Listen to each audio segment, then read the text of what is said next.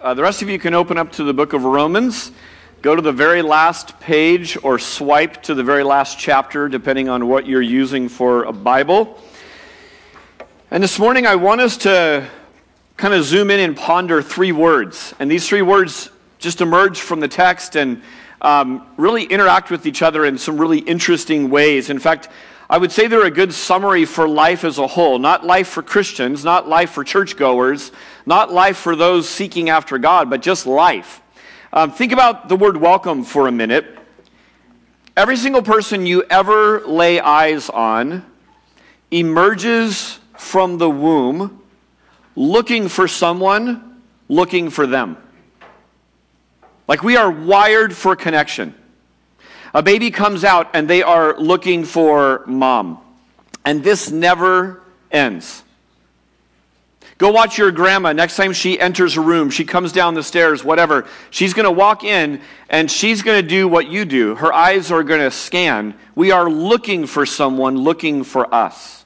I was aware of this this morning as I sort of stood in the back. That's how we enter a place. We are wired for a connection. It's a human design that God gave us. How about the word warning? Uh, life is far more wonderful than we can ever imagine, and God lets us in on that, but it's also far more scary than we ever imagine. And this is true for all people as well. There's sort of a naivete to youth, isn't there? And then there are some shocking things that go on when you realize, uh, some younger than others, that the world isn't just a safe, cozy place all the time. And finally, we are all unceasing worshipers. You can't help yourself but worship. And so, worship, welcome, and warning are all connected. Let me show you this in one really powerful, simple verse. Colossians chapter 1:13 reads this. He has delivered us from the domain of darkness and transferred us to the kingdom of his beloved Son. You see that something really solemn and serious is afoot. There's someone dark and ominous prowling, and there is someone powerful and good who is winning. I showed you this earlier in our series, but probably the, the, most famous verse in the Bible, at least in America, thanks to football games on Sunday, is John 3:16. What I want you to do is, I want you to look at all of the welcome and warning that is going on in this passage. Side by side in Scripture and linked together is welcome and warning. All the words of welcome are in red. Whoever believes, whoever believes, whoever believed, whoever believes. That's an invitation. It's one of our best invitation uh, verses, right? John 3.16. That the gospel is available to everyone. But do you see all the warning in there? Condemnation and wrath. Whoever does not obey, these are the things that await you. And the word perish is in there. Church is all about this welcome and warning, warning and welcome, and worship sort of woven in through all of that together. We know as a church body that relationship and acknowledgement and warmth is what we're to be characterized by that we're grateful. I just had a conversation this morning uh, as time is winding down for his family to, to move. You guys keep disobeying the command of your pastor not to be moving, but you guys keep moving. Um, we just acknowledge to one another, man, there's, a, there's, a, there's an added sense of gratitude knowing there's a final day coming when it does change when someone moves and you're not just in our midst all the time. We say regularly from the front, and we try to think and remind ourselves that we're more interconnected than we could possibly imagine. That every single person in this family matters the world to the family. The whole idea of warning. Again, Christians know this. Life is hard. The world is cursed. Sin is crouching. Deceivers are active. The slope that we climb is slippery. We are at war and we have a powerful opponent. And how about worship? We find ourselves once we find ourselves in God. One of the things we do in this church is we try to diligently expose the little idols of our heart. Again, we're unceasing worshipers. If we don't worship God, we worship someone else or something else, right? It could be celebrity. It could be sort of a nebulous sense of power or wealth or enough or comfort or security or just serving ourselves, building for ourselves a comfortable life that pleases us. You hear echoes of these three words in one of our favorite sayings around here, which is come as you are, but don't stay that way. Everyone is welcome to come to NBC, but we're hiking, we're going somewhere. And you know what? You don't last very long at this church, I think, if you want to come and, and just kind of hang out. We, we don't lend ourselves to that.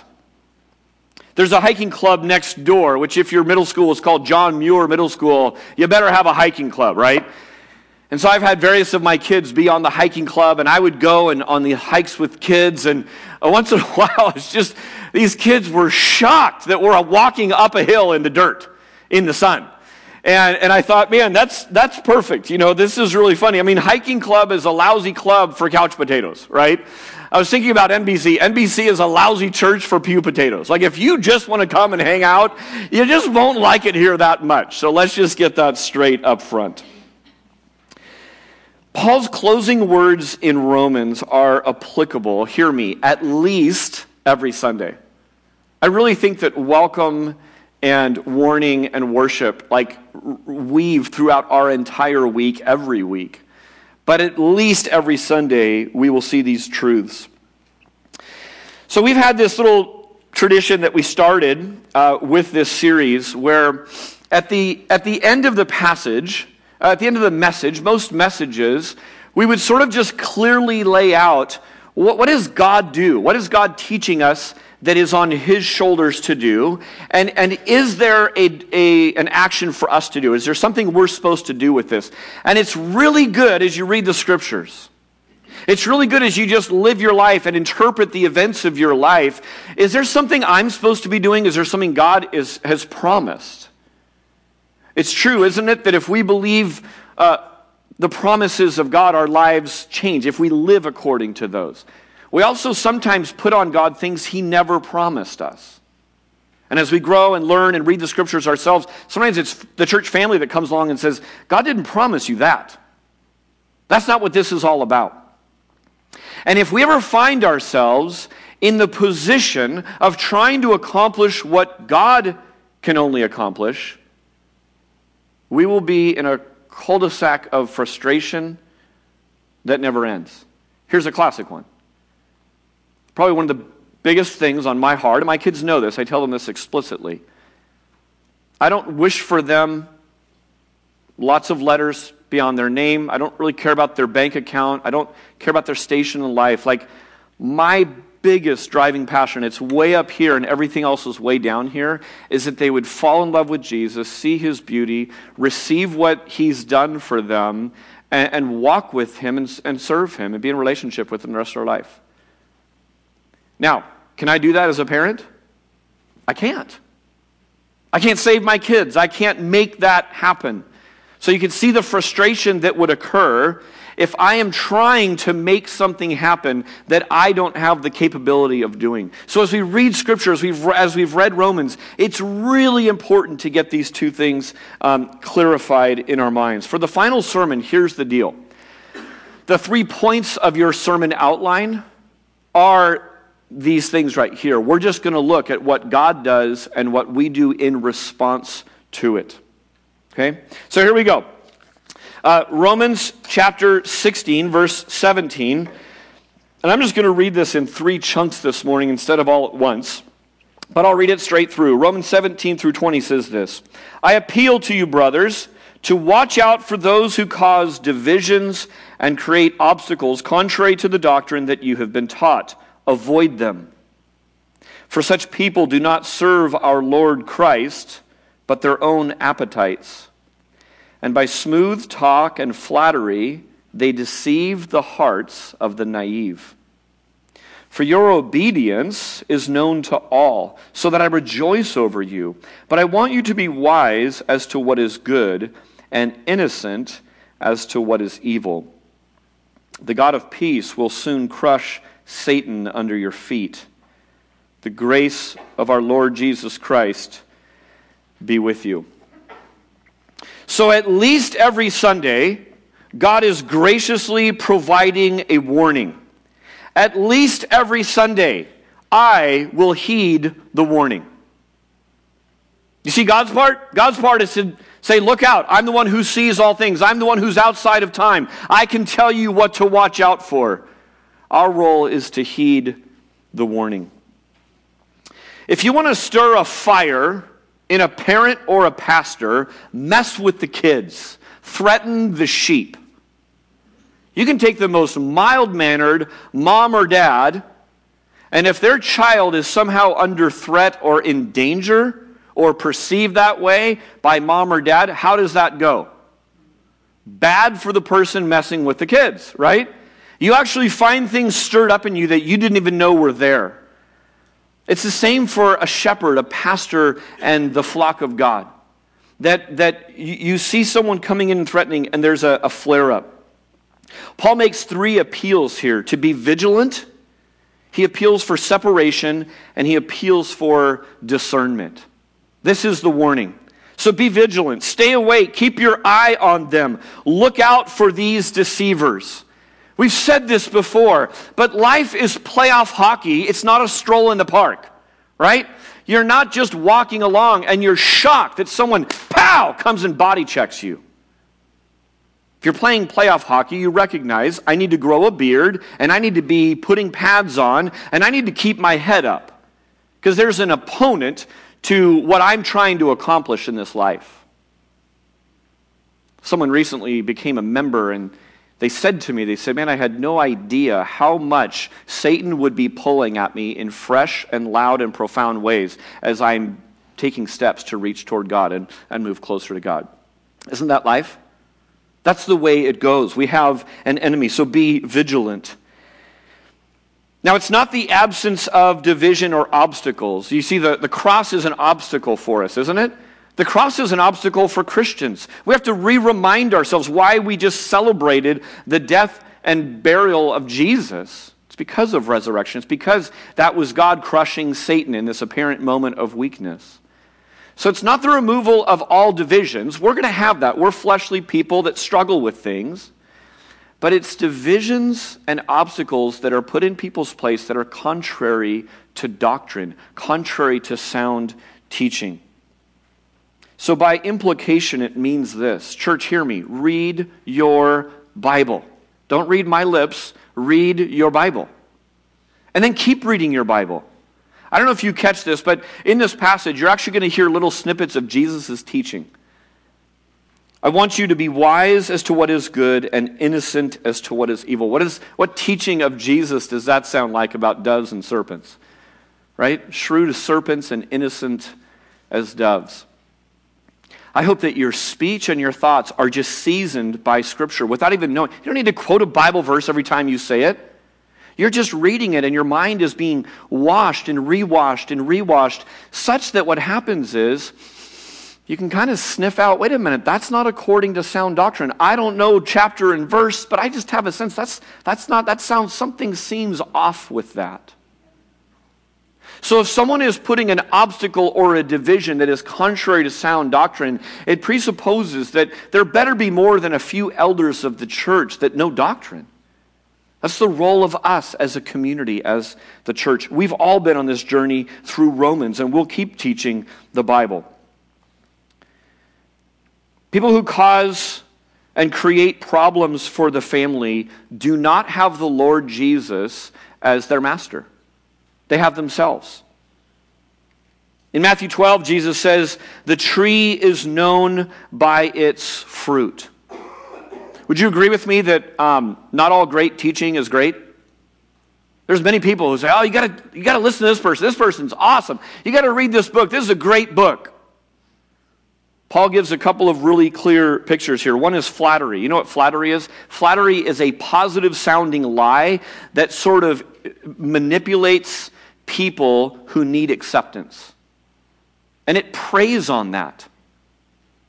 It's the tickling of ears. It's preaching messages that basically uh, use a person's sinful nature against them. And in return, it elevates, it puffs up the teacher to get a whole bunch of attaboys after a sermon, after a book, after a speaking engagement. Smooth speech is all around us. Smooth speech tastes really good going down, but two things happen. One is there's, there's no nutrients to it. So it's a little bit like eating, uh, you know, I don't know, like a churro or something. I don't know. What's air, light and air? Like styrofoam. It's basically like eating styrofoam that's filled with, yeah, churro. Uh, yeah, this that has sugar and cinnamon on it. That's what it is. So it's not nutritious. There's nothing to it. So, so you, you kind of, it tastes good going down, but it doesn't really sustain you. Really doesn't energize you or strengthen you or establish you at all. And sometimes smooth speech goes down really smooth, but it, it turns sour in your stomach as well. And as you begin to build your life on that, that's, that's a bad place to be. Paul invited people to inspect his words and his deeds. We saw that in, in Romans 15, verse 17. And so should you. You should pay attention, whoever you're trusting in this life. Whether that be a parent, a teacher, a boss, a mentor, Someone in your life that you go, man, I, want to I wanna be like them. They, they have these words that come. You ought to listen carefully to the sermon that their life is preaching, not just the words coming out of their mouth.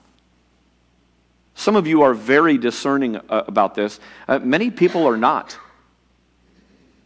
I, I, I don't need to go any further than to look at our political landscape.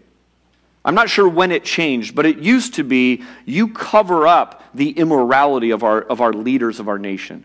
Because if they can't control their own body, who cares what they say? Is that out the window? Yeah. That, that is long gone, isn't it? We've somehow separated and said it doesn't really matter what the sermon of their life is teaching. They're really good at talking. Yeah, they're politicians. They're kind of known for smooth talking and flattery that we would be on our guard and be vigilant to pay attention. So, what are we to do with them? Some of you have just exceeding amounts of grace and love, and I love you for that. But you'll wrestle with this. You'll say, Aren't we supposed to just love everyone? Aren't we supposed to treat everyone the same? Aren't we supposed to be accepting? Yes, but there are qualifiers, right? What does Paul say with these deceivers? He says, avoid them. So be vigilant, be on the lookout. If you're skating with the puck, keep your head up. There are people out to take you down. And then take decisive action. Avoid them, lean away. Don't let their carnal ways rub off on you. Rebuke them by your distance. Now, there's a little confusion as to who these false teachers were. Why doesn't Paul say just excommunicate them? Are these wolves that are in amongst the sheep? I would lean towards no, or else he would have just said, man, throw those people out of the church. He has no problem saying that elsewhere.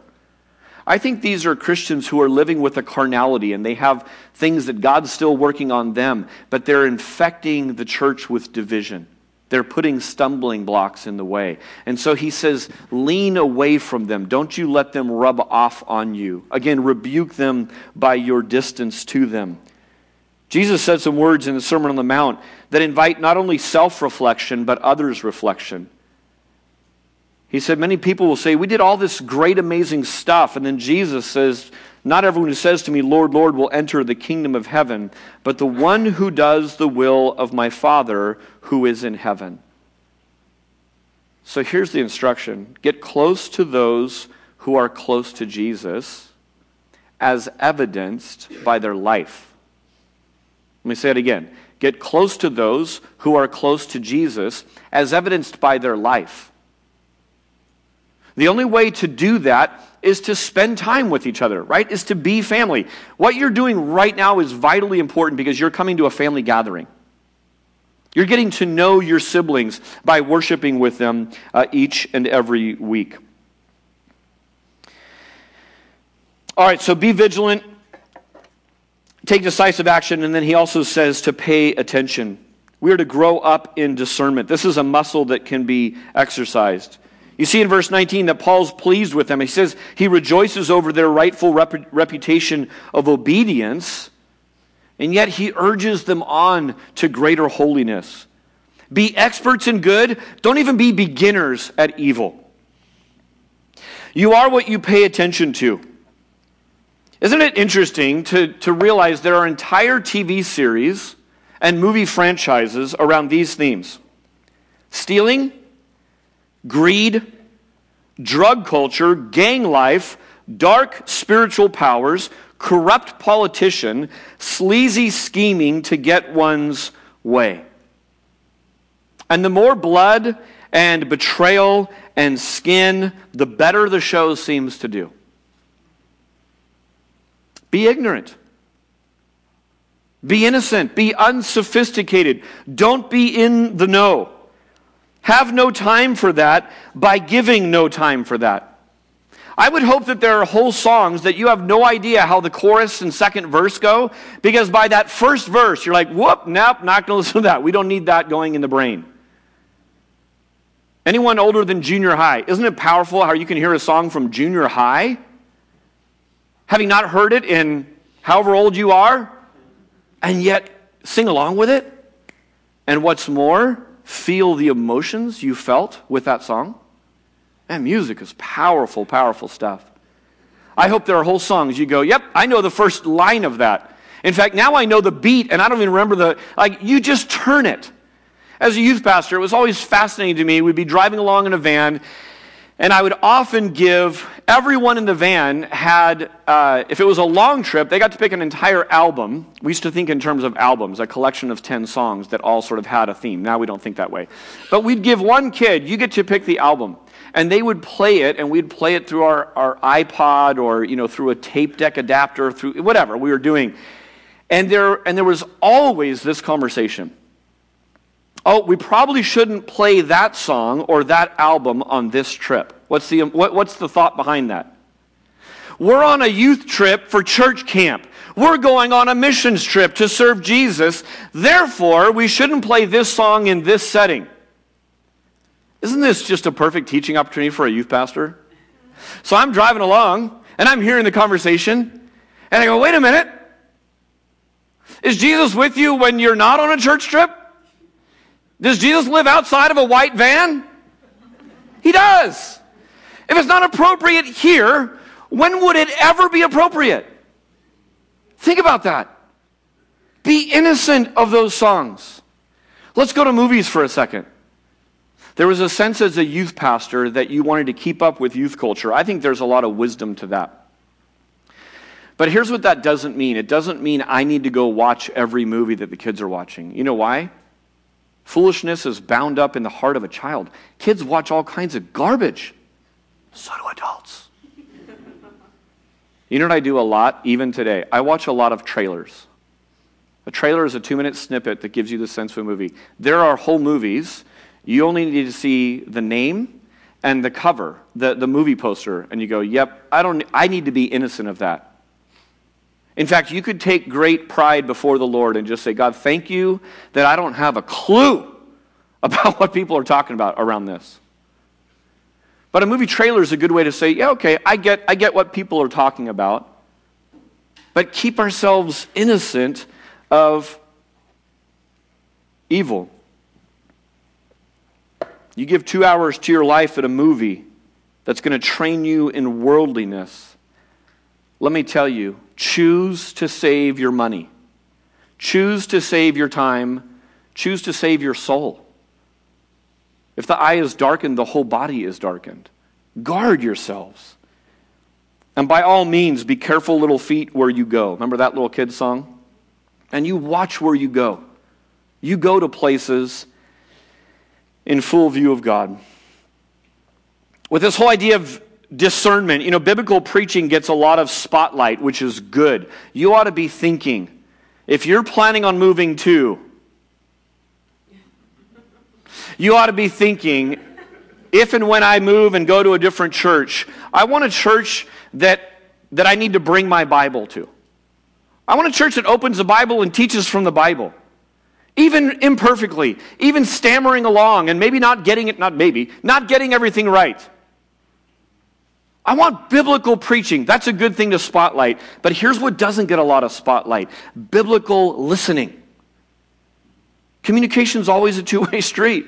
You can have the best teaching in the world. If you're not listening biblically, it doesn't matter.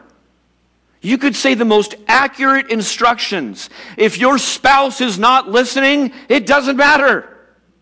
We need good communication that flows this way and good communication that flows into the ears and into the heart. Discernment is, an is a muscle to be exercised. There's two kinds of obedience there's blind obedience and discerning obedience. You, church, are called to the latter. You are called, if your answer every single time as to why you do or don't do something is because uh, my youth pastor said that, or my pastor said that, or this great blog that I read said that, you're in danger. Because what you're doing is you're letting someone else eat the meal, digest it, and they're a mediator between God and you. Do you see that? We get to have unmediated intimacy with, with God. We all get to read the Bible. All right, let me move on. At least every Sunday, heed the warning. By the way, at least every Sunday, you ought to be hearing some warning in here. There's one person in this room, I won't call him out, but he once in a while compliments me. He says, You know why I like our church, Dave? I say, Because of me? He goes, No. no, I don't really say that. That's what I think sometimes. That's sinful. Uh, he says, You know why I like our church? I like our church because you use the word sin. I like our church because you use the word wrath. I like the, the, the, this church because it, it, talks, it talks things about as, as they are. It doesn't try to soften it. And I need that. This is a mature believer who reads his Bible. He says, I want that. I need the warning. So I don't try to look for this. I don't, even, I don't have a clue how to warn you guys. God does. So that's why preaching the Bible, just, you're going to hear warnings every week. Listen for them and heed the warning. Do you see why I say at least every Sunday, but this is way beyond Sunday? I hope in your quiet time on Wednesday, your quiet time isn't so quiet. I hope it's disruptive. And you go, whoa, that's showing me something that has to change now. And so you heed the warning that you get. All right, at least every Sunday, heed the warning of what you are learning and seeing lived out. And now we move on to the word welcome. Look at verse 21. Timothy, my fellow worker, greets you. So do Lucius and Jason and Sosipater, my kinsman. I, Tertius, who wrote this letter, greet you in the Lord. Gaius, who is host to me and to the whole church, greets you. Erastus, the city treasurer, and our brother Quartus greet you. Church is about relationships. At least every Sunday, I will give and receive welcome at least every Sunday. And by the way, we love because he first loved us. So we follow his lead in love, and we love in kind. Again, until you reach the level of welcoming as Jesus did, keep working at it. By God's grace, say, God, grow me up in this. Expand my vision of how to, of how to welcome really, really well. Communication is the lifeblood that keeps relationships going. If it were a car, it's the fuel. Without it, relationships die. One could gauge your family temperature and health by its communication, the quality of the communication, the amount of communication or lack thereof. Let me ask you a couple of sort of diagnostic questions. Ready? The last time I had a meaningful conversation with my spouse, my child, my parent, my siblings was, and you fill in the blank. The last time I received words of affirmation and meaningful appreciation for no apparent reason was blank. The last time I gave words of appreciation or meaningful affirmation for no apparent reason was. How about this one? The last disagreement that we had was resolved in a blank way healthy, unhealthy, dismissive, tender-hearted, thorough, partial, whatever. You fill in the blank. And lastly, the last time I repented and sought forgiveness from a family member was blank. These were very quickly off the top of my head. We could, we could make a list of a hundred of these, couldn't we? And I promise you, it would begin to undress you a little bit. You would begin to feel kind of naked and ashamed as you hear more and more of this and go, God, have mercy on my family. Communication is the lifeblood to our relationships, the quality of it. The church of God is a family. The similarities are obvious, friends. We saw two weeks ago when Jim preached that Paul sent personal greetings to 26 individuals, and now he passes on personal messages from eight named people who are with him. He's in Corinth, writing to a church he has yet to get to in Rome. So now he names these eight people.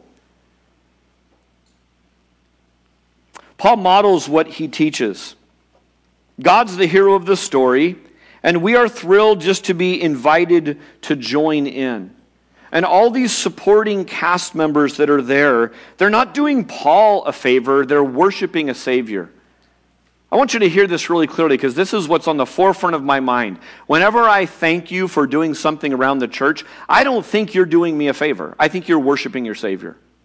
That's the motivation I see when you're doing something. I pulled in, much to my delight, and this is a normal scene. I pulled up, and much to my delight, there is a friend of mine, a church member of ours, picking up trash, so you don't have to look at the trash. You know what they're doing? They're serving Jesus. They're actually serving their unsaved neighbors across the street who leave the trash. Because people park here and they trash the church. And so he's just serving them. I don't know that he does this, but I hope he prays for that trash. Not really for the trash, for the people who last touched the trash. God, people who once trashed the church, by your grace, may someday come and serve the bride, may serve the church. Would you please let it start by just having them attend the church and stop trashing it? That person is not doing me a favor. They're worshiping their Savior. And Paul got this, and he called it out he takes time to mention by name a few. Let me just give a couple highlights. He mentions Timothy. Timothy is super well known and prominent. Here's what I want to say I don't want to say anything about Timothy. I want to point out that Timothy is named along two other names that we know almost nothing about. Here's what's really powerful about that body parts, right?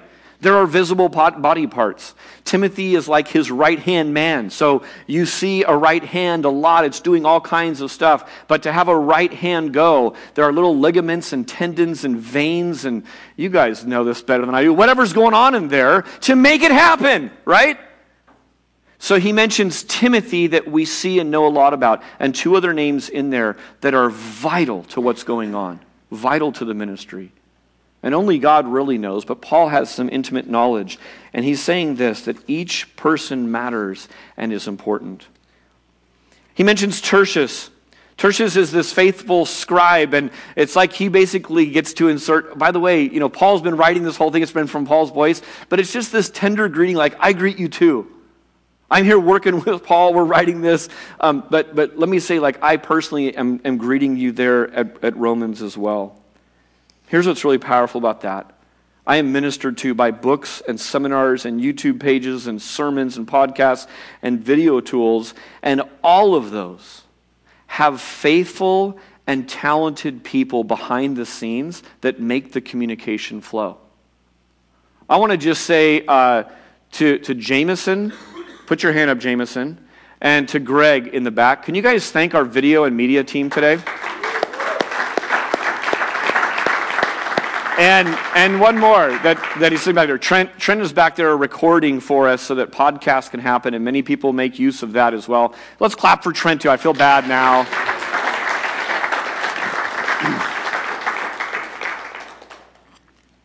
They're just representatives, right? There's a whole team that, that do that, but there's also a team that does a whole bunch of other stuff that, that I don't even know about. It just goes on. And the point being that we, we, um, we get to see people, again, a faithful scribe writing down. How cool would it be to, to be the one who, who wrote out Romans and got to work with Paul? That's a pretty cool role, right? And, and he has this one little tiny mention. Um, This, this person, Gaius, who, who opened his home, Erastus held an office, and Quartus was probably a, a, a, slave. Tertius means third, by the way, and Quartus means fourth. So if you name slaves, you don't even take time to give them a proper name. I actually am thinking we might adopt this same method in our family. Um, I'll just call out, you know, what order you, you came to our family. Um, but, it, but it's powerful. Catch this. A guy who clearly had some wealth, if he's hosting the church, on his property in his home at his estate, a person who held city office, and a slave. Do you see that? Mentioned side by side by side. Each one matters. Here's a big idea for you our station in life, the titles we wear Monday through Friday. The blood that flows through our vein, the last name in our family lineage, our ethnicity, our bank accounts, our zip codes, those all, it's not that they don't matter anymore, but they pale in comparison to the, to the fact that we're Christians, that we're brothers and sisters in Christ. The cross takes that stuff and, and says, You're no longer slave and free. You're no longer male and female, Jew and Gentile. I don't want you to think in those labels anymore. Those are dividing lines that keep people warring. We're one in Christ. We've all been white, uh, wiped clean and, and, and made whole, and now here we are at the table of God. That's a powerful thing to see those three people listed side by side. Let me tell you for you, this doesn't happen on its own, but it's not complicated. If you show up every single week, and if you pray on Saturday, God, would you help me to worship you by welcoming well tomorrow, you plant that seed next Sunday, that will begin to bear fruit in some other season. Won't it? You just show up week after week after week. The Humphreys aren't here for the second week in a row. I know why they were missing both weeks because James made a point of telling me, hey, I'm going to be at a different church today. There's a baby dedication going on. I said, two weeks in a row with the Humphreys not in their normal spot. What am I going to do? You know what? That's a good sign, isn't it? It's a good sign that you're missed. That means you're here every single week. I tell you, blesses my heart when I see people in the back. There are people I know, they make a point of coming and worshiping at one service, but staying through a second service, at least the first part, for no other reason than to serve other people that walk through the door. If it's a visitor that looks like they need a friend, they introduce themselves. If, if it's someone who's a, a sibling, they just go and, and greet them well and seek to minister to them. You see how it's not complicated, but it just takes consistency. It just takes showing up, and it takes having a mindset that says, God, how can I be a blessing to others? All right, at least every Sunday, I will give and receive welcome. By the way, here's a quick pride tip. If all you ever can do is meet the needs of people and serve other people and ask about them and bring foods to them and give to them, you know what's going on quite possibly? You're keeping people at arm's distance. One of the most humbling things is to not just ask people, hey, how's your week doing? How's your marriage doing? How's your life doing? How's your temptation doing? But have someone else say, hey, can I pray for you? Or are you struggling? Are you struggling to hold on to the promises of God this week? Oh, let's keep talking about you. Hey, what, what if you need a meal? What if you need some time off? There can be a real pride thing to always be in the position of giving and never receiving. Some of you know, and God, God takes us to low places where we have to receive. And you know what He does? He takes that little dumb idol and He crushes it. Don't think you're the great servant and don't need, don't need help. You need help like anyone else. And I can't tell you enough when you're the one flat on your back in the hospital and you're being visited, you know what it makes you? A better visitor of people flat on their back in the hospital. When you're the one without a job and without money and without means to buy groceries, and that stuff shows up at your door, man, you, you are a better servant of other people when you go and do that. So God will break you. If you're only giving, giving, giving welcome and you don't know how to receive, ask God for the grace to receive as well.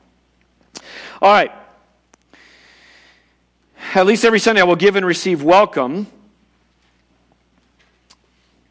Brings us to our last part of it. And this is the end of the sermon and the end of the letter. And I want you just to listen. Talk about just a high note, right? You think of like Handel's Messiah or something like just Paul just ends this incredible letter with this sort of outburst of praise. Look at verse 25. It says, Now to him who is able to strengthen you according to my gospel and the preaching of Jesus Christ, according to the revelation of the mystery that was kept secret for long ages, but has now been disclosed, and through the prophetic writings has now been made known to all nations, according to the command of the eternal God, to bring about the obedience of faith to the only wise God be glory forevermore through Jesus Christ. Amen. Because God is worthy of all praise, and I'll never reach the end of what I could say or sing or do or dance in response to that. At least every Sunday, I will worship God. What is God's part in that? He just keeps being God. Forevermore and forever past. He is who He is. I want to just highlight a couple of things. This is the God who strengthens and establishes. Hear me for a second. If you are following in footsteps, uh, footsteps of Jesus, you were once dead. As Colossians said, you were in, do, in the domain of darkness and you've been made alive. You were dead and now you're living and walking around in your new self. Dead people don't raise themselves. That's a work of God. So God started this work in you. He breathed faith into you, and you responded.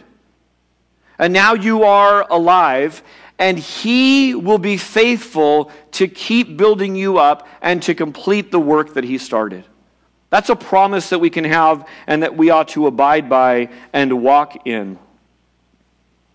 Ephesians 3:20 says this, now to him who is able to do far more abundantly than all that we ask or think according to the power that it is work within us. And how does he do this? He does this by the gospel. That's his chosen means of strengthening you and establishing you. When you trust in God's plan of salvation, it settles your heart and your mind. Catch this. You are born naturally unstable in heart and mind.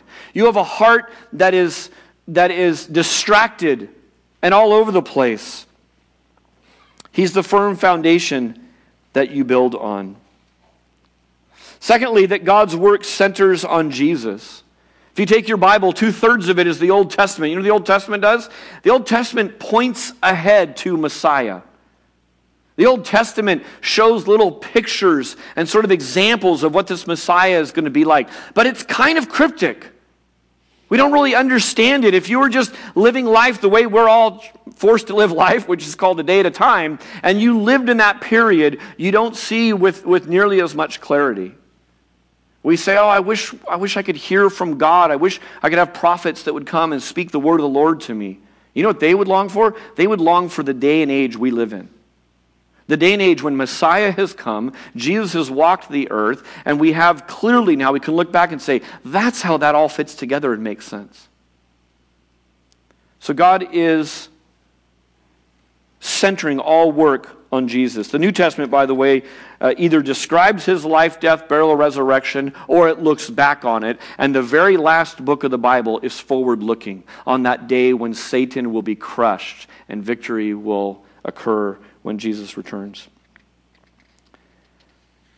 So, only the gospel that proclaims Jesus and has Jesus at its various uh, uh, at its very center is the one that establishes and strengthens you. Remember the Galatians? Galatians, Paul says this Why are you so quick to believe a different gospel? Paul said this about himself. I'll say this about myself. If you ever hear me preaching good news, ways of salvation, ways to God that are somehow apart from Jesus as the center and circumference of everything I'm talking about, don't believe me. Paul says, Let me be cursed if I preach anything but Jesus. The only gospel that saves is the gospel that preaches Jesus as the way to God. I want you just to listen. Maybe closing your eyes would be helpful. This helps me because I'm a distractible person. I want you just to listen to a partial list of the riches that we have in Christ that Paul has already laid out in this letter to the Romans. We have righteousness that comes by faith in Christ. We are justified as a gift of His grace through the redemption which is in Christ Jesus. We have righteousness which will be reckoned to those who believe in Him, God, who raised Jesus our Lord from the dead. We have peace with God through our Lord Jesus Christ. If we have died with Christ, we believe we shall also live with Him. The wages of sin is death, but the free gift of God is eternal life in Christ Jesus our Lord. We have been released from the law, having died to that to which we were bound, so that we can serve in newness of the Spirit and not in oldness of the letter. We are indwelt by the Holy Spirit. We have life in the Spirit. We are led by the Spirit. We have the Spirit's witness that we are God's children. We have the first fruits of the Spirit. We are interceded for by the Spirit. And we cannot be separated from the love of God which is in Christ Jesus our Lord. Open your eyes for a second. Friends, this is a partial list. We are infinitely wealthy in Christ. This is why any good pastor, any good parent, any good mentor is going to say, keep coming back to Jesus. Look at what you already have. Lastly, is that God is revealing this to all nations. God had revealed in the prophets and predictions and creations and his actions in human history, but now is the time for clarity. Now, in these last days, he's spoken most clearly and fully by stepping into a human body and walking this planet in Christ Jesus. And this good news is now understandable and available to all nations to bring about obedience of faith. We started with this idea of colossal truth as being uh, what Romans is about, that it makes these really bold claims. Every single person is ruined, their mouth is shut, they are condemned, whether they have the law or don't have the written law. Paul talks about the fact that all people, all time frames, all locations, all nations throughout history stand under that condemnation and are given forgiveness, are given life through Jesus Christ alone. These are colossal, sweeping truths. Paul started that this is for all who believe, to the Jew first and then to the Gentile. He ends with this praise to the only God who is all wise, who is eternal, who is able. And he gives praise to him. Would you close your eyes for a minute? Just now, we're going to allow music to kind of commingle with what we just heard from the Word. And God, we pray that you would draw our hearts into intimacy with you, even in this room full of people uh, and activity and sound. Would you allow us to just sort of have some space alone, as it were, with you? God, we open our lives to you because you are unbelievably good. God, you don't change. You see the beginning from the end. You're answering questions we didn't even know we had. God, you're doing works in us and exposing things in us, stripping us away of false idols, and we thank you for it, even when it hurts. We trust you. We open our lives and our hearts to you now. In Jesus' name.